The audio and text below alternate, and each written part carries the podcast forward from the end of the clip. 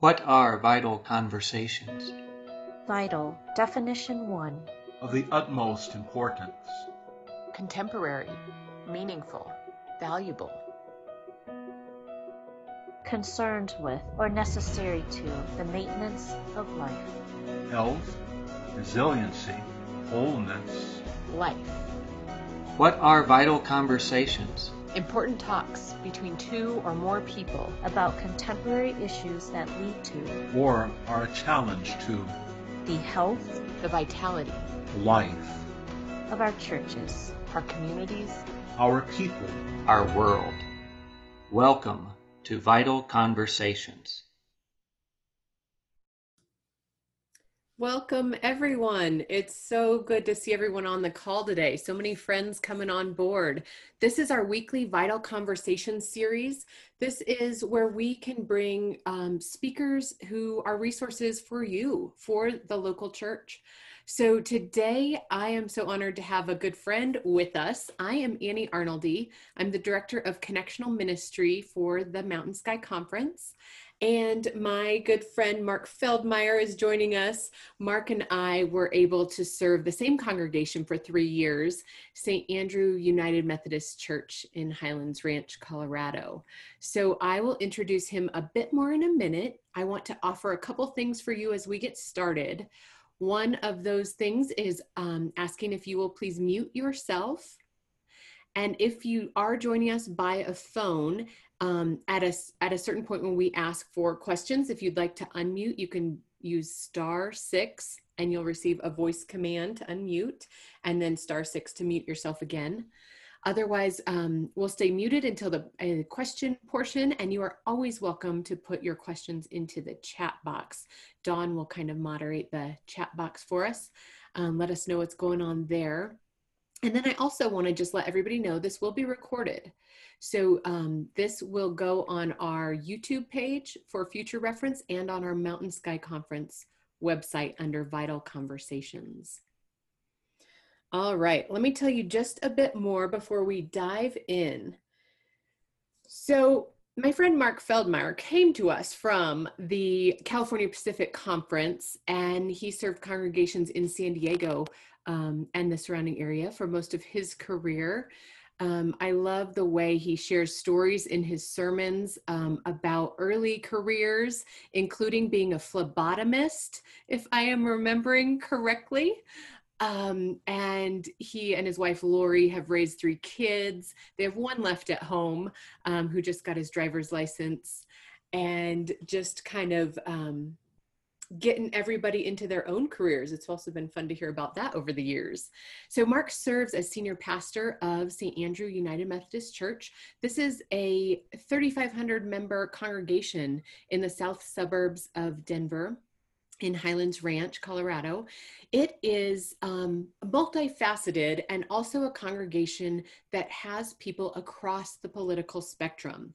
When I came to St. Andrew um, to serve there as one of their pastors, I was surprised to learn. I thought St. Andrew was this across the board progressive um, church, but when you get into people's values and beliefs, we found out on a weekly basis that there were just people across the spectrum. Um, and so this sermon series happened, uh, let's see, in, in the fall of 2019, I think, um, or 2018. First, yeah, first quarter of 2019. Yeah. Okay. And um, it was amazing what happened in the congregation because Mark chose to start engaging the issues. So, this is what we're going to share with you today, especially as we go into another election season. So, what I want to say, I'm just going to read a little bit about the book, and then I have a series of questions for Mark that we'll talk about, and then it'll be opened up to ask for you to ask your questions.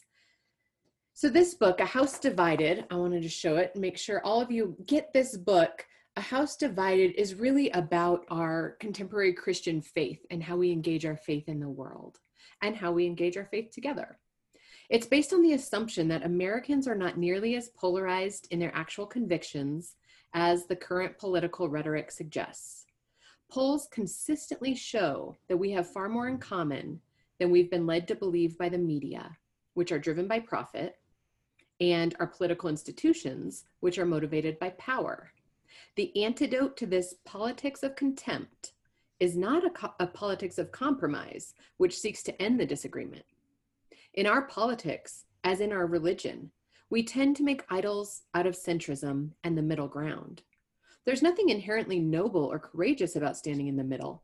Democracy always thrives on the vigorous competition of opposing ideas, and Christian witness always demands a prophetic spirit that drives us to the margins. Consensus politics often lacks the moral courage to effectively dismantle the evils and injustices of our world, such as racism, sexism, homophobia, to name a few. A politics of compromise is not the cure to what ails us. So we're going to dive in. All right, Mark, here's my first question for you. So you've led many congregations. Um, you've had never had a group of people who thinks completely alike on political issues. I think the natural reaction for people is to try not to talk about divisive issues. So, how has your theology around politics and compassion and sort of speaking out about it evolved over time? Well, it's a great question. I think it's probably a question that all of us as faith leaders uh, struggle with is um, where do we draw that line between um, preaching and, and, and doing politics?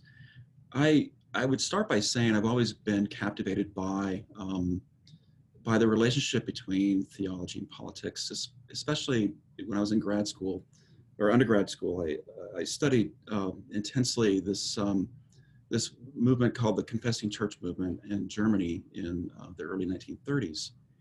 It was led by good people like Bonhoeffer and, and, and Barth and Niemöller, to name just a few. And they were trying to, um, to, to build out a, a, a, foundation and framework for uh, opposition to, um, to, to Nazism in general and Hitler in particular and those claims that he was making. And so they drafted this amazing, beautiful uh, document, very simple, called the Barmen Declaration.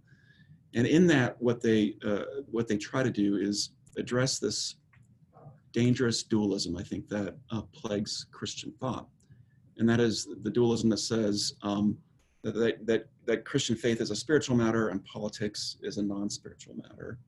And so we do this in our Christian faith. We separate body from from spirit. Uh, um, flesh from soul, um, heaven from hell, eternal life from this life, and we live in this dualist, these dualistic categories. What I think those Christians in the in the confessing movement were trying to say is that when you um, when you follow Christ, uh, that that commitment makes particular claims not on just part of your life, but on all of your life. Uh, and so that document, if you ever get a chance to read it, um, basically says we we cannot give our loyalties to Hitler um, because our ultimate loyalties and complete loyalties are to Christ. And so they begin to frame out this way to articulate um, how how they experience faith and how they do politics. And um, I guess that's my long way of saying that all theology is political. All theology is political. Not all politics is theological but all theology is political in nature. Our faith obligates us to, um, uh, in, in, a, in, a, in making claims in our lives, our faith obligates us to act politically. And so when people come forward for baptism, we ask them, will you reject the evil powers of this world? Uh, will you resist evil, injustice, and oppression, whatever forms they present themselves? Um, that's about as political as it gets. Uh, and um, and people say I do or I will, and then they come to worship and they go, "Hey, wait, can we leave politics out of church uh, because it's uncomfortable?"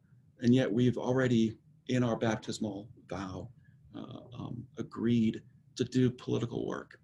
Um, you know, Jesus, his very first sermon in Luke four, uh, announces a, a, a, a, very political uh, platform. Um, to uh, re uh, re release the captives, to uh, bring recovery of sight to the blind, to set at liberty those who are oppressed, and to announce the Jubilee year. if you look at all those, those are profoundly political claims. I'm going to um, release captives. That's today would would be, would be called um, you know prison reform. Um, recovery of sight to the blind. That's healthcare.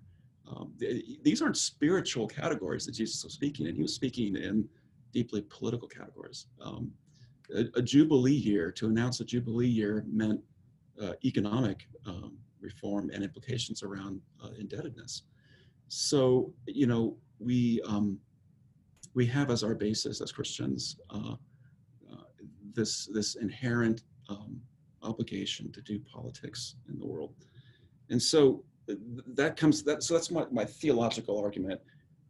The reason i think it's important to do politics uh, in in church on a sunday morning is because at least in my experience every time there was another school shooting every time there was another um, uprising due to a public lynching of a black man um, every time there was another um, terrorist attack on our soil or or elsewhere um, people would come to church saying uh, you're going to talk about this, right? Or they would email me ahead of time, you're going to talk about this.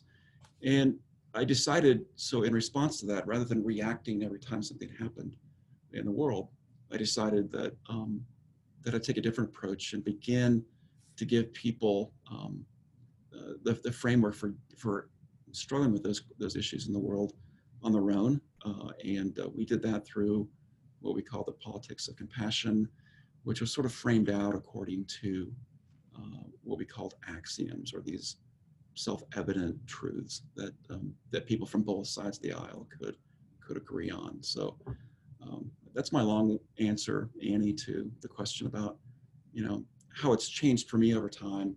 Uh, and part of it's theological, but a lot of it's just practical and, and a, a, practical response to uh, a, crazy, crazy world that we're living in.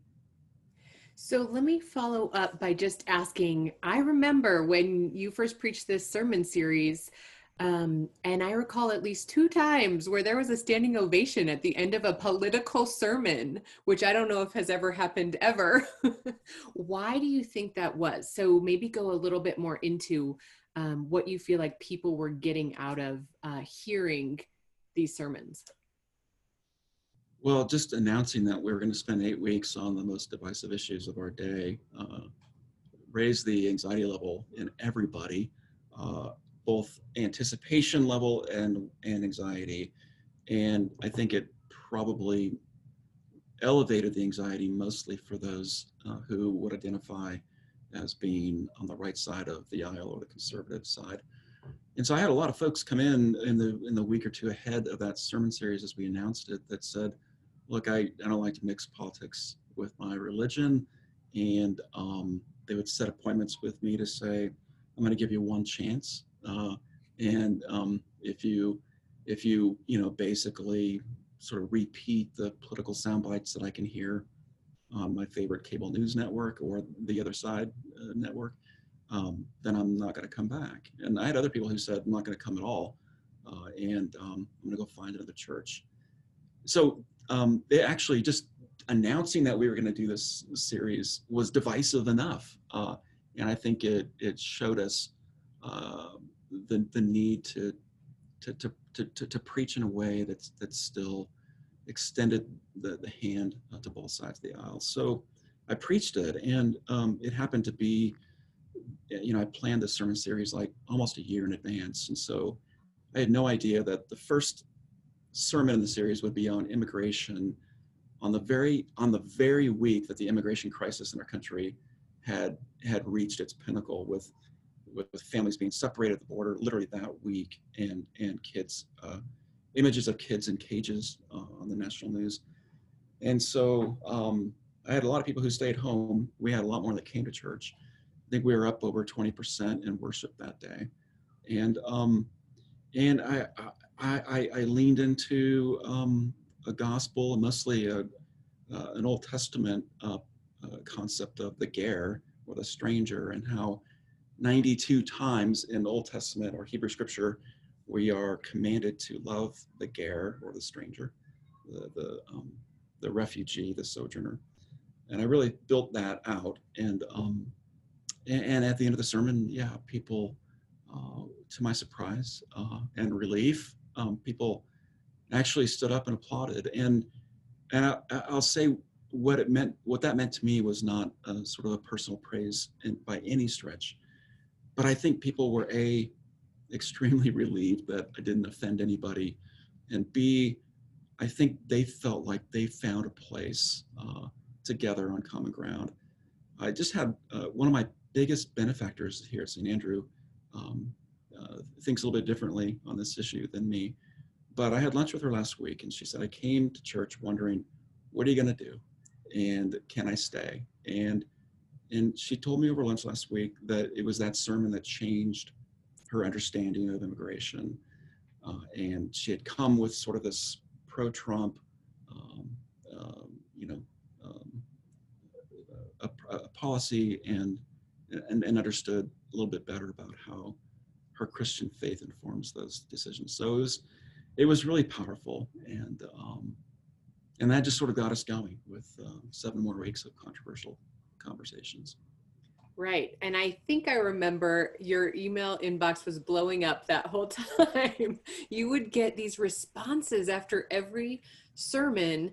Um, and I sort of wonder both what did you learn about the congregation after or during mm. um, the series?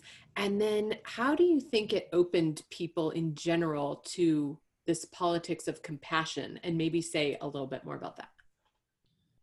So one of the strategic things that I did, um, and it, it, it was a hunch and it worked, um, we asked the congregation the week prior to the sermon that I was preaching to, to complete a brief survey on that topic.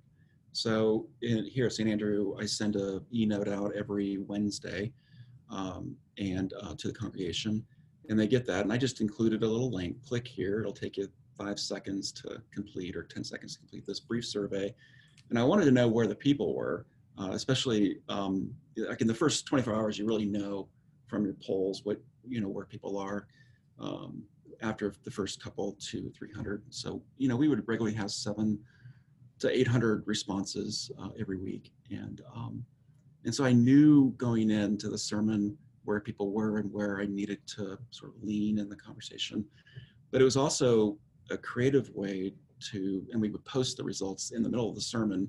I would, on the screen, I would just point to the fact, here's where we are on this issue. And I think just that alone, um, overwhelming almost every week, we saw that people, you know, 75 to 80, 85% were in agreement on, on these questions.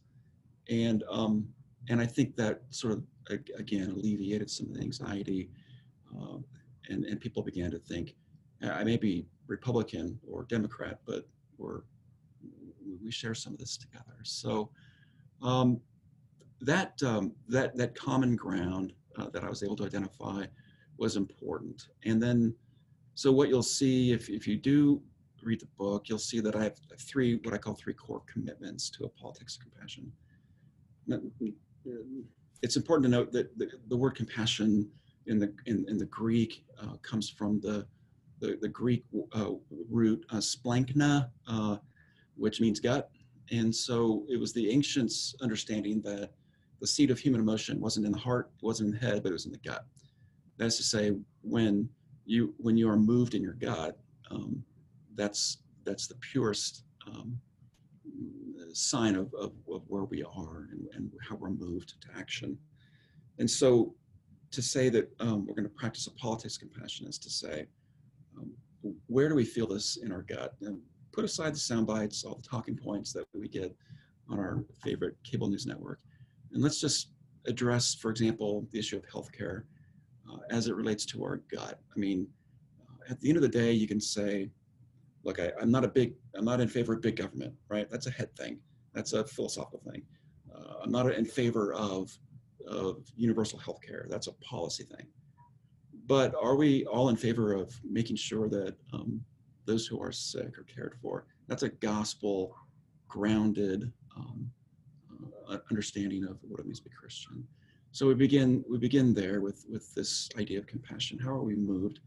And so I frame it out as compassion has three components: uh, a kinship, or really radical kinship. That when Jesus sat at a table, uh, there were Roman soldiers, there were uh, there were zealots, Jewish zealots, there were um, there were spiritual folks, there were outsiders, there were those who were what we might call the friendless, um, those that had no place. And Jesus creates this amazing table that's wide enough and long enough for everybody, uh, despite their diversity of experience or thought, to be at the table. And so kinship recognizes that the, the length and, and width of our table determines the depth and breadth of our compassion. The more people we have at the table, the longer we can stay there, uh, the more our compassion will expand for others. So kinship and then kenosis is a Greek word. You'll see it in um, Paul's letter to Philippians, especially. Uh, Paul describes Christ, Jesus, as the one, as he says, who was equal to Christ and yet didn't exploit that equality for his own purposes, but then poured out himself or self emptied himself um, onto others. And so kenosis means the kind of solidarity that leads us to um, to sacrifice for others, um, to advocate for others. So uh, kenosis, and then this idea of delight is the third component. That delight means literally uh, in the Hebrew, the word is kafetz, and it, it means to to lean in uh, or bend toward the other with curiosity.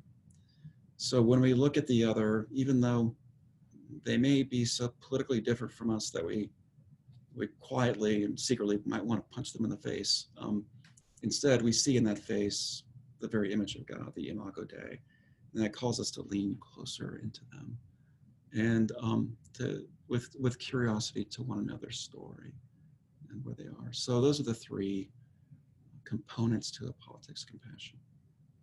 I love those. Um, I mean, they're just one of those things that could change the entire way somebody thinks through their lens of preaching because through a politics of compassion you can preach any subject any issue. Um, and then you have these axioms. So tell me a little bit about what is important about um, axioms in our shared life of faith. Yeah it's a great question. So an axiom really is uh, literally just a um, a statement that is taken to be true and self-evident at its face value. So regardless of what you believe, what political persuasion might be, or even your life experience, you can say, for example, the sun always rises in the east, right? That's an axiom. Um, now, scientists would say it's not really the east, but um, but we experience it as the east. You might say, to be a little bit more, you know, fun with it, cats always land on their feet. Well, it may not be a scientifically based axiom, but we know that cats usually land on their feet. How do we find just some simple statements where, whereby we can find agreement? Uh, and it occurred to me that actually the Christian faith is is profoundly axiomatic. Actually, um, we have these axioms that are part of our history and tradition as Christians. We don't call them that; we call them creeds. Uh, but um, creeds were literally intended to, uh, to unify uh, uh, our source of understanding and our beliefs in ways that everybody could find agreement on. And it took them sometimes years to craft these. The, the very simplest axiom in the early church is, um, is, is three words uh, Jesus is Lord. It's an axiom. It's a, it's, a, it's a creedal statement that the early church developed which had, by the way, deep, deep political implications. Because to say that Jesus is Lord is to say that uh, Caesar's not Lord. To say Jesus is Lord is to say uh, Rome is not Lord. To say Jesus is Lord is to say the Roman Empire uh, does not determine my ultimate loyalties, but Jesus does. So uh, I, you know, I realized that when I preach this series that people were going to come in with with their talking points and their checklist. Did I say this? Did I did I not say that? And um, what I said is let's put all that aside. Let's start with some things that we can agree upon. Um, and so in the book around climate change, for example, uh, in that chapter, one of the axioms uh, is um, uh, we have we have lost our intimate connection with creation as humans in the modern world that was an axiom. You may or may not agree with that. And maybe here in Colorado, those of you on the call who live in Colorado uh, probably experience creation and the wonder of creation in ways that other places don't. But the truth is, we have lost our connection with creation. And to the extent that we you know, we don't harvest our own eggs or milk, or we don't go to a, to a well to pump our water. Uh, it just shows up, and we rarely get outside to witness wildlife or to see a falling star. So if if that is an axiom that we can all agree on, that we don't experience creation enough, or at least the way our ancestors did, then maybe that will inform how we understand talk about climate change. Um, so it's not a politically charged conversation. It's one about our relationship or our our kinship with uh, with Earth. So so axioms are are, are really important in the book and kind of create a framework for compassionate conversations. So as we go into the next few months, which I'm just imagining every pastor everywhere is sort of cringing that we're going into this very contentious election season on top of so many other stresses right now. How might you suggest clergy and laity leaders encourage and engage their congregations over the next few months? Hmm. Well, um, to the extent that you can gather the courage to do so, I would say talk about uh, talk about what's going on because over the next 40 what is it 43 days now 44 days this the issues and and politics in general will be um, will be at the center of most conversations both in the home in the neighborhood uh, at the soccer field when you're watching your kids play wherever you are it's going to come up right? Um, and so instead of being reactive to it uh, why not be proactive in helping folks understand, uh, regardless of which side of the aisle you're on, um, there is there is a way to talk about these issues and the concerns of our day compassionately and and with with justice. Um, I I joke around. I've, I've got a neighbor uh, named Phil. Phil is a pill. Uh, he and I have uh, dramatically different uh, understandings of the world and of politics.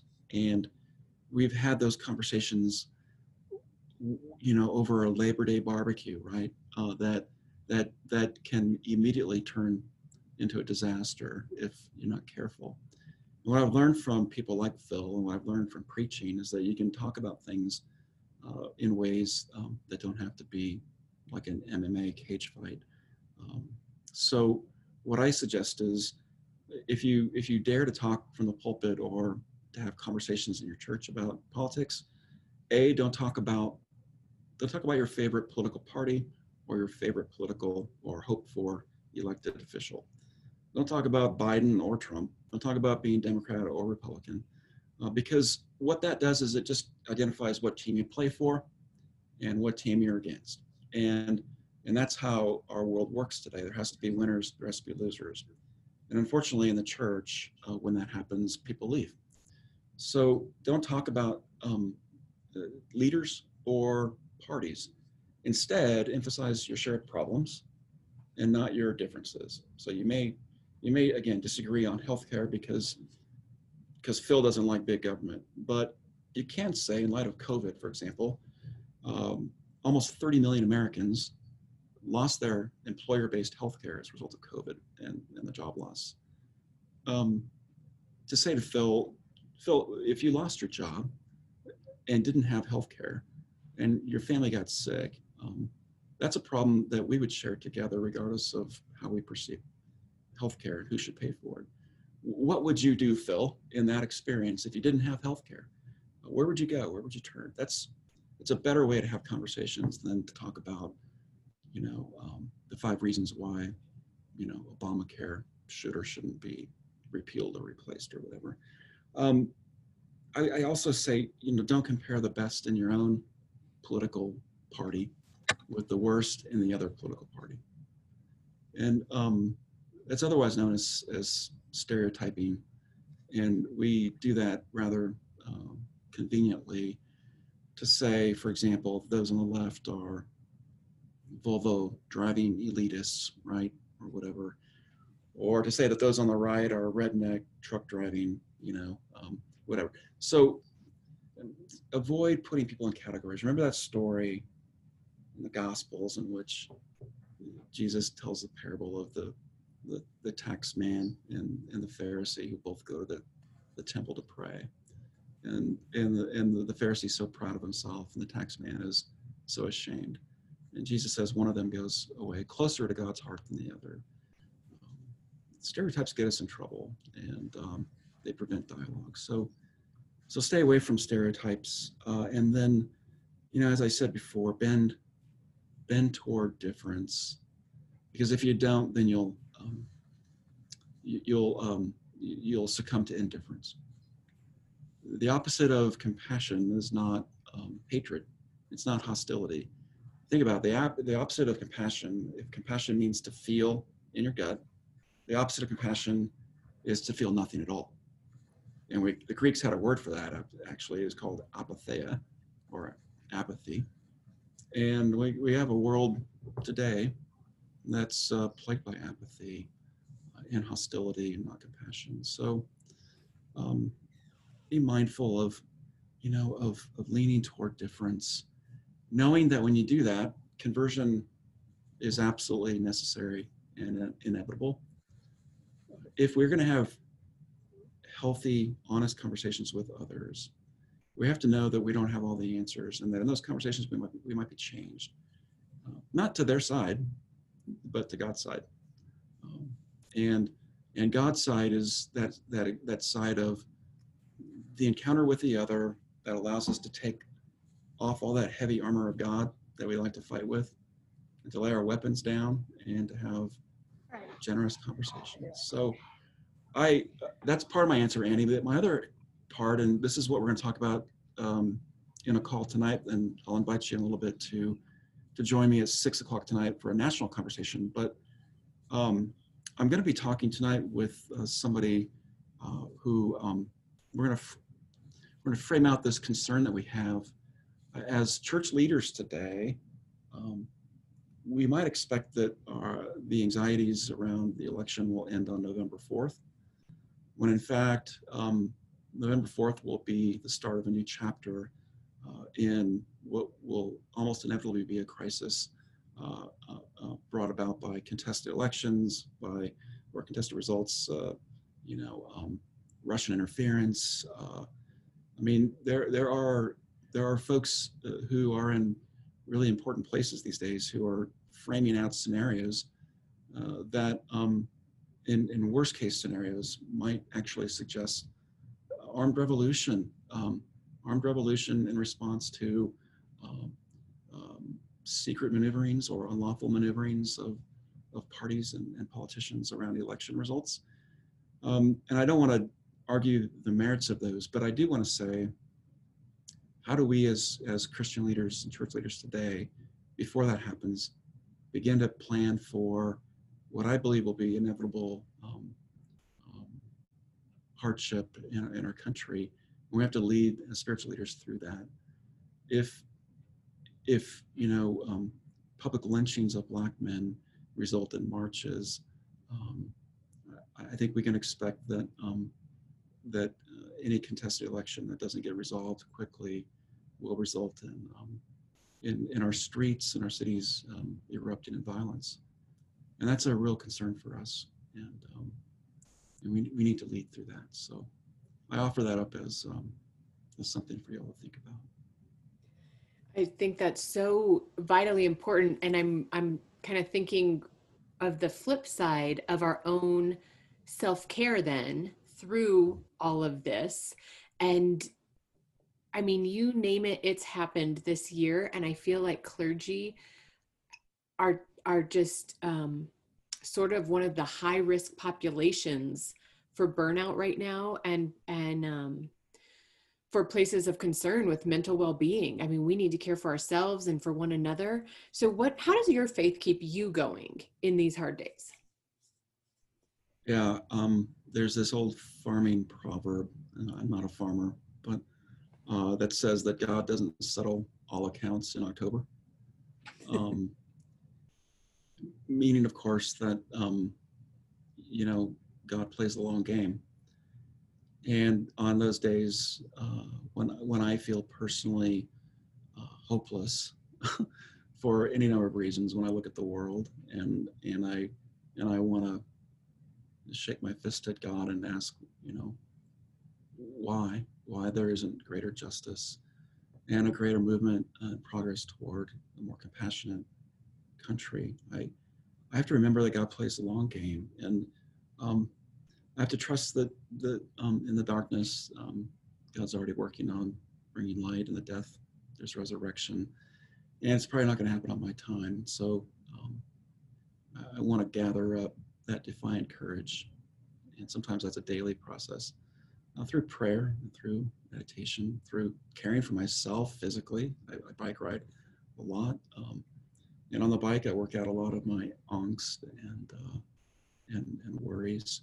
But um, you know, we we know. I mean, I read a study recently, just a couple weeks ago. It's expected that one in five churches across the country, not Methodist churches in particular, but churches in general, will close within 18 months uh, as a result of COVID uh, and probably added pressures around the election. Um, about 30% of those who are actively worshiping pre-COVID are no longer worshiping either in person or virtually. Will we get those back? Uh, will they come back? Um, we have to expect that not all of them will. All of these things are putting pressure on us as clergy uh, to perform at a, at a higher level and to get results according to metrics that were pre-COVID. And we haven't quite yet figured out what, what's the new metric to measure effectiveness. It's going to be a huge question I, I read one study um, from a consulting firm that said that more than half of their pastors that they work with on a monthly basis, more than half, have expressly stated that they're considering leaving their churches um, as a result of the pressures that, that are put on them, not just from politics, but from, you know, how many of us on this call have, have gotten almost daily calls or emails, when are you going to open up again? Why can't we worship? We can you know, we can go here, we can go there, but you won't let us in the doors. Uh, here at St. Andrew, we haven't started uh, in-person worship yet. I get those emails and phone calls every day. People saying we're going to leave because um, you go somewhere else. Uh, we are uh, we are in this strange uh, place where all the anxieties of our culture and our people that they're carrying get displaced on us um, as spiritual leaders and we are uh, in serious threat of uh, daily of of burnout and self-destruction as a result of that. It's it's not fair, but it's it's where we are. It is, and and this next little question I have for you is not to at all make light of the serious nature of what is happening in our world right now, but here's one of your secrets. Everybody, I'm telling you one of his secrets one, mas- Mark is a master of clergy humor. How do you keep the lightness while talking about really serious things? And and you know, I would say that's the human compassion. That's you know a piece of the delight is and the kinship is how do we connect um, but also in terms of our humor. So let me just ask you, where do you get the masterful clergy humor and jokes that you use? I, yeah, I, it's funny. I, I think it was Anne Lamott who said, you know, my mind is a bad neighborhood. I, I don't want to go into alone. Um, that's that's sort of my mind. I, I when I live there long enough, and I I fight my way out of it with with humor, and so I I spend a lot of time just thinking through scenarios that that might diffuse conversations um, that that are heated. Um, you know, Edwin Friedman has this this great proverb that says, "When your wife locks you out of the house, you don't have a problem with the door." Right? Um, there's great wisdom there, and so how do we diffuse the animosity and hostility that's often directed toward us? It's it's knowing that it's not it's not about the door. It's not about the presenting issue. There's something else going on, and how um, how do we, uh, how do we identify that and speak to it? And humor, humor, um, it, it, it, it robs people of the power uh, that they would have over us. Um, it's the, the other Hebrew proverb that says, you know, when somebody calls you an ass, put a put a saddle on your back, right? Um, be playful. Playfulness right now is is, uh, you know, it's it's a diminishing resource. It is. So now we're gonna. I want to um, definitely turn it over to take some questions from everybody who's on here, and I've got my chat up too, and I see uh, Michelle Kaminsky. Hi, Michelle. She would like to know when you get the questions, why aren't we meeting in person? What is your answer? I've been saying um, that our primary commitment is to is to do no harm, and um, and you know I think that only goes so far, but it's a beginning point to say we are committed uh, if we are to love our neighbors, uh, to do no harm, and and that means that um, we're going to re refocus our uh, our energies as well as our resources on ways that um, that can do good without doing harm. In our case, we've made major investments in in our online technologies, and um, just in the last you know four or five months, we've we've made incredible progress in the quality of our product and how we how we do what we do on a first Sunday morning. We are um, starting next month. We're, we're going to start a Sunday evening Vesper style service. We uh, have purchased some very large tents that we'll put on our campus. People will come and uh, practice all the, the, safety protocols and and uh, limit the number of people. But we're going to try to provide some uh, experience uh, every Sunday evening at five for people who who want. Uh, I, I mentioned earlier polls, and we we did a poll at St. Andrew and asked, you know, basically what their appetite, folks' appetite for coming back, and surprisingly, it was like 61% were in favor of coming back in some capacity for in person. And so that told us it's it's time uh, to do something. It's not going to be what they want, um, and it's not going to take away from what we do really well on Sunday mornings. But so yeah, that's that's kind of how we're dealing with it right now. Have you? And I've actually wondered about this. Have you projected out um, just a, a long term timeline of don't expect us to come back until this sort of date or month?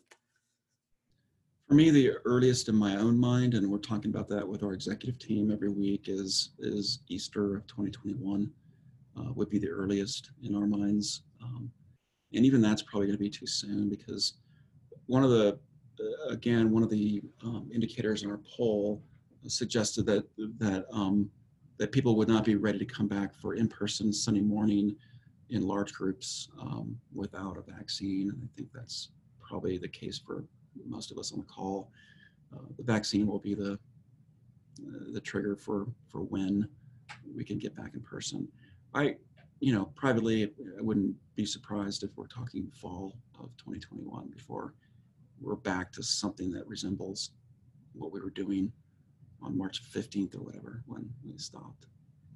Yeah, I think it's really important to name this because what I've sensed is there's so much anxiety to get back to in person or normal.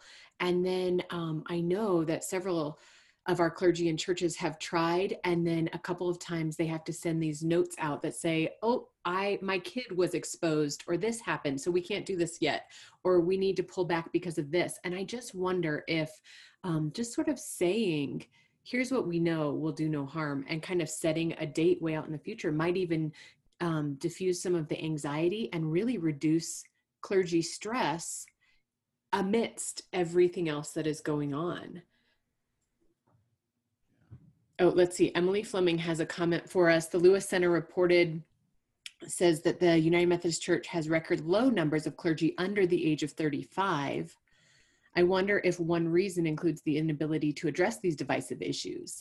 Mm. How can we empower young clergy to have these tough conversations with with folks their parents and grandparents age? Yeah, Emily, you just named uh, I think what actually proved to be true when I preached this sermon series. Um, the the the, the demographic that uh, that we grew most in during those eight weeks, and folks that stuck around afterward, were the um, the millennial folks who who heard it by you know um, the word that was spreading through the community that that we're dealing with this issue or that issue, uh, climate change, for example. Um, and people showed up specifically to hear what we had to say about the issue. And in general, the, those were younger people who understand that uh, that a, that a, that a cogent faith an authentic faith should have something to say about the real world. Um, and so, you know, I think uh, climate change in particular, you know, the way I, people have asked me, why did I choose these particular topics? Well, I looked at all the national polls that were basically seeking responses uh, among the American electorate. What are the most important things that drive you to, to, to the voting booth? And, um, you know, it was climate change, it was um, healthcare, it was racism, um, Islamic extremism or terrorism, and uh, you know, a number of these issues. And so people, you know, just pay attention to where people are, what, what, where are the people, you know, and how are the people being, um, being driven to the polls? And that's where we should, we should be talking about those things. Who else would like to offer a response or question? I want to open it up. Um, things this has sparked for you, questions you have, or other places where you'd like Mark to speak a little.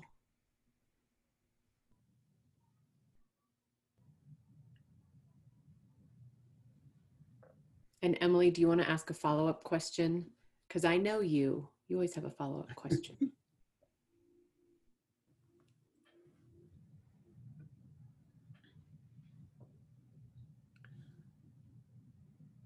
Well, Annie, it's Don Sperber. Um, I want to say, Mark, how very much I appreciated your book. And that was my only acquaintance first with you personally, other than just the very brief times I've been able to come and, and hear you. And I, I first of all found that the issues are so genuinely a part of what's happening with people. And it's, you know, it doesn't matter whether it's over coffee or the fact that you're just going to the store for something for something to eat. All of those things are in our gut, you've said. I want to know how we feel like we can begin somehow to encourage people to do this kind of conversation? Are you finding ways in which you're using both the reflections you have and all in the congregation, or how are you using it? Yeah, so right now St. Andrew is uh, it just finished week three uh, last night. Uh, we're doing we're doing the book study and we're using the the, the, the study guide that's in the book for each chapter.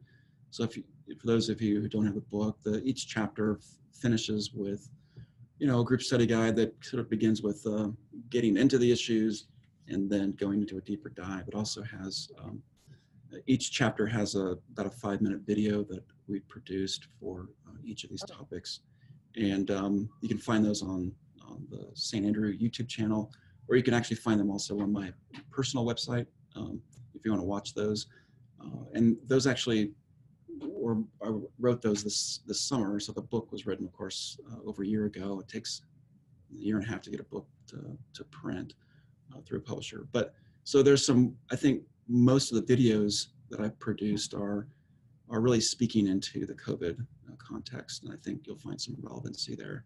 So for example, how do we talk about healthcare uh, in light of what we've learned from the COVID experience. Uh, um, and um, so, yeah, I would say what I'm hearing is that there are churches around the country who uh, are basically using this book to uh, to guide their conversations, and others who said, "I've already planned my fall curriculum, but we're going to use it uh, starting January January 1st."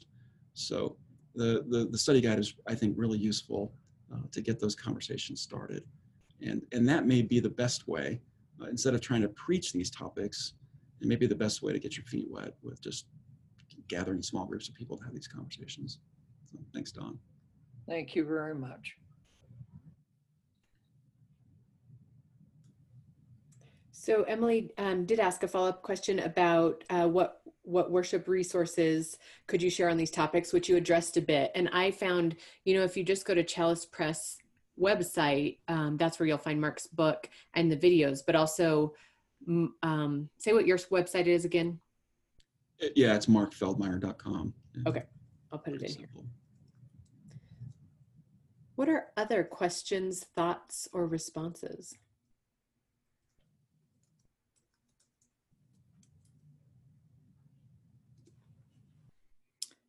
Let's see, Janita Kraniak says, at St. Andrew, you have a large enough population base to have diversity. When we are the lone progressive voice in a sea of conservatives, is there anything you would do differently if you were in a small rural congregation, um, which is populated with almost all conservative tendencies? Yeah, anything you do differently from the pulpit if you were in a small rural congregation?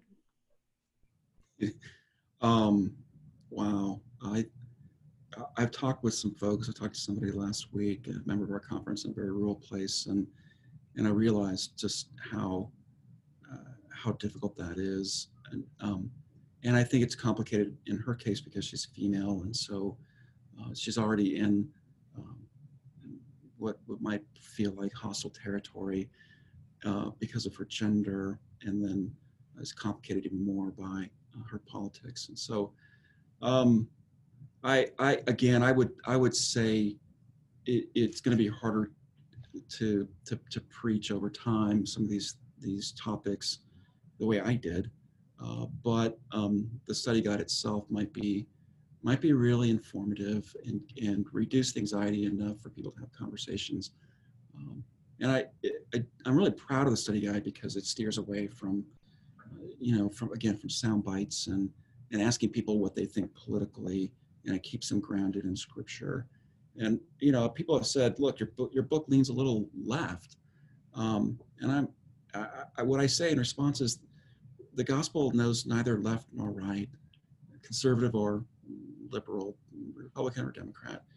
I hope at the end of the day you find the, the book leans gospel, and um, and that gospel puts us not on one side of the line or the other, but it puts us with the right people. Uh, and that's the people that are disenfranchised, the oppressed, and those that want to advocate for those. Um, so it, it you might find it leans left. I, I think so on issues like climate change. I believe in the science, uh, and I don't make any uh, you know excuses for that in the book. And so people could say that leans pretty left. I mean, I the chapter on homosexuality um, probably is going to trigger a lot of people who want to live in those six scripture passages that, that, that don't want to think outside the box. Um, but my the chapter on medical aid and dying um, would be a surprise for many because while I say I affirm the right for people um, to choose that pathway if they if they if that's their um, their option, but I at the same time I think medical aid and dying is a reflection of our general failure as a society to um, to address the journey of death and our desire to push it away and to hide it uh, or to be hidden from others in our dying. And so you might say that's actually more of a more of a conservative approach in that particular chapter. So, yeah. Anyone else? Um, I, in just a couple minutes, we'll do a couple announcements. There's another opportunity for you to hear Mark and sort of ongoing uh, resources, but anybody else want to ask a question or um, offer a response? Hi, this is Harvey. I've got a little more of an answer to the person who asked about serving in a rural congregation and tackling these issues. One of the many brilliant things Mark has done in the sermon series and in the book, he starts with scripture and he starts with the biblical and theological values that are there. And most people, most people don't, I think. Most people, C.S. Lewis is attributed to have said, most of us start with our political judgment and then we find proof texts.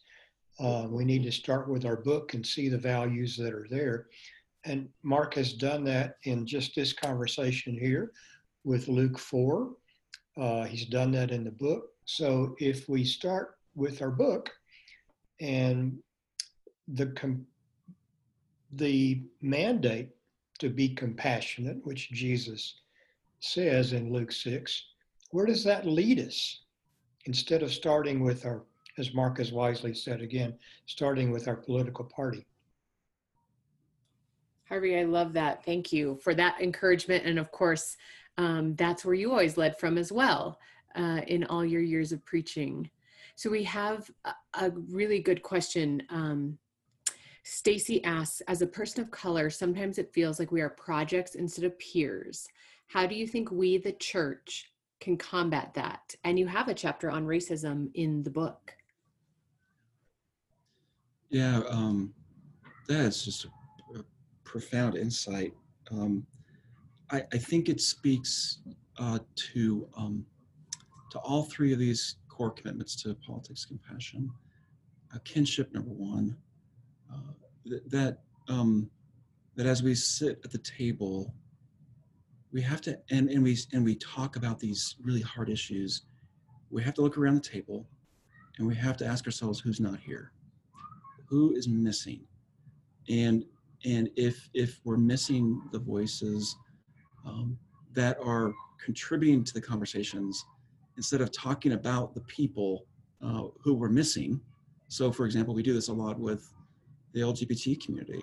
When we talk about them as as a community itself or as an other instead of uh, seeing them as, as subjects in conversation. So kinship to ask ourselves who's at the table and who's not, who's sharing the table with us, and is that shared, uh, is that a place of shared power?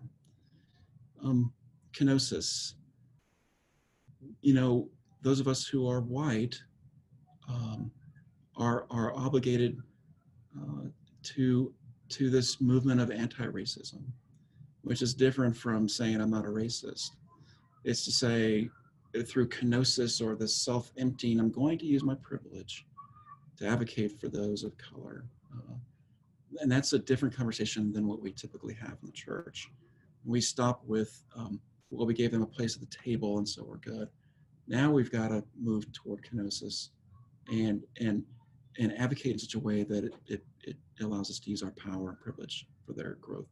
And the third is delight, and that's one I keep saying on the interviews with folks, delight is my favorite word because uh, it's a word we don't really use, but it's it's shaped by this idea that that when when Jesus lived, he he took this collection of objects and turned them into a communion of subjects. Right? Um, he took the other uh, and those who are otherized and made them part of the communion and conversation. So um, delight is uh, is that aspect of making, uh, seeing the, the the the image of God in the other, and and truly delighting in that. Yes, Stacy makes a, a remark. Thanks, Stacy. Thank you, Mark. A space at the table is not good enough. We would like to eat and maybe someday cook. Yeah. Just brilliantly said. Well, I'd like to offer for you all an opportunity if you'd like to dig in a bit deeper with Mark um, and the community. There's actually, some of you have heard of Cameron Trimble. She's um, a consultant who is great. Uh, she will be Mark's guest tonight. And I want to, let's see if I can share my screen. Okay, let me show you this. This is tonight's event, Preaching the Common Good, a gathering for pastors and church leaders. So, Don will share in the chat box the Zoom information for this call. You are invited to attend if you'd like to. It's 6 p.m. Mountain Time. And, Mark, will you say a little bit more about Preaching the Common Good this series? Yeah, so we, uh, working with a publisher, we, we asked ourselves, you know, how do we, how do we continue the conversation? Beyond the book and uh, in in light of the current political context, uh, especially over the next uh, 40 to 50, even 60 days. So we're going to extend this. Uh, it started last week. We're going to go all the way at least until November 11th. And we want to create a, a, an online community conversation about where we are uh, in our conversations in the church. What are we struggling with? And um, I mean, Cameron Trimble is, is a rock star in every sense of the word. Uh, and I encourage you to check her website out. And she's a consultant. She's leading really important conversations around the country. So really lucky to have her. Um, and we're going to talk about uh, the anxieties that we're bringing into this as leaders into this election season, and then uh, at least begin to look at um, the, the, the post-election uh, trauma that we're going to have to, to navigate. Um, in next, the following week, I'm going to get uh, Doug Pagitt. Doug's a national leader and activist with uh, Vote Common Good, uh, and he's going to join me uh, as my guest next week and talk about his work. And um, he's got a really great movement going, and I encourage you to check that out. And then the, the following week, uh, hopefully, we'll confirm uh, Brian McLaren, who um, is another great thought leader in our country today. So we got some great voices, and I'm working on um, at least one uh, voice, a person of color, uh, in in October, if not two, uh, that I can't yet announce, but trying to work on that. And so these will be weekly at the same 6 p.m. time.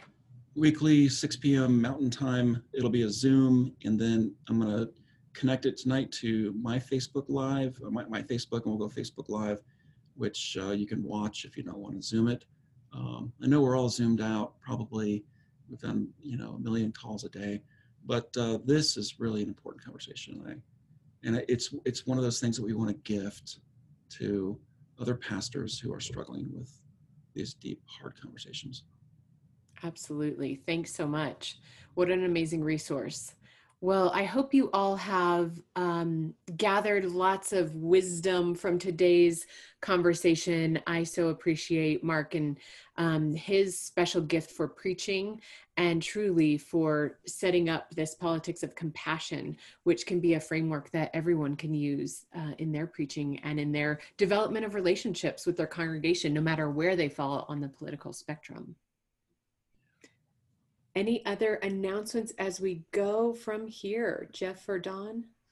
Yeah, I'd like to talk about next week. Yes.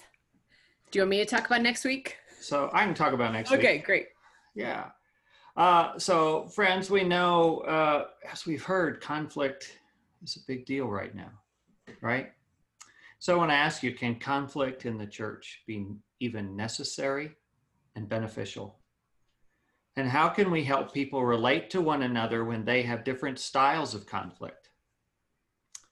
And how do we respond uh, to the trauma that we've experienced around us and the narcissism we find in our church and our community? Well, next week we're going to invite Reverend Dr. Lisa Withrow, who is presently an independent scholar and certified leadership coach and conflict management consultant. Uh, She's the founder and principal of Clear Transitions, uh, but was a former professor of leadership studies, vice president, and dean for academic affairs at Methesco. Uh, she also coaches persons in their own leadership formation, and she's going to join us to talk about conflict transformation, to talk about different styles of conflict and how we uh, work at healing from the trauma and the narcissism we find in our churches today. And so we hope you'll join us next week as well at 11:30 um, as we start doing these vital conversations each and every week. And the uh, sign up will you'll receive a sign up link for next week's uh, in the follow up email that Don's going to send you about this week's. And so thank you, Mark. Thank you, Annie, very much for being here today. Annie, I'll let you close. All right. I wonder, Mark, would you just close us out in prayer this morning as we go from this space? Thank you. Gracious and loving God, in these highly polarized times, we find common ground only by your grace and by your peace, which passes all understanding. And so, as we leave this space today, may we carry that peace into the world to be peacemakers in our communities and in our world. Give us your blessing that we might go wherever into the world to be a part of what you're already blessing in all that we do and all that you're doing apart from us. In the name of our Lord, Jesus Christ. Amen. Amen. What are vital conversations? Vital. Definition 1. Of the utmost importance. Contemporary, meaningful, valuable. Concerned with or necessary to the maintenance of life. Health, resiliency, wholeness. Life. What are vital conversations? Important talks between two or more people. about contemporary issues that lead to or are a challenge to the health The vitality, life, of our churches. our communities, our people, our world. Welcome to Vital Conversations.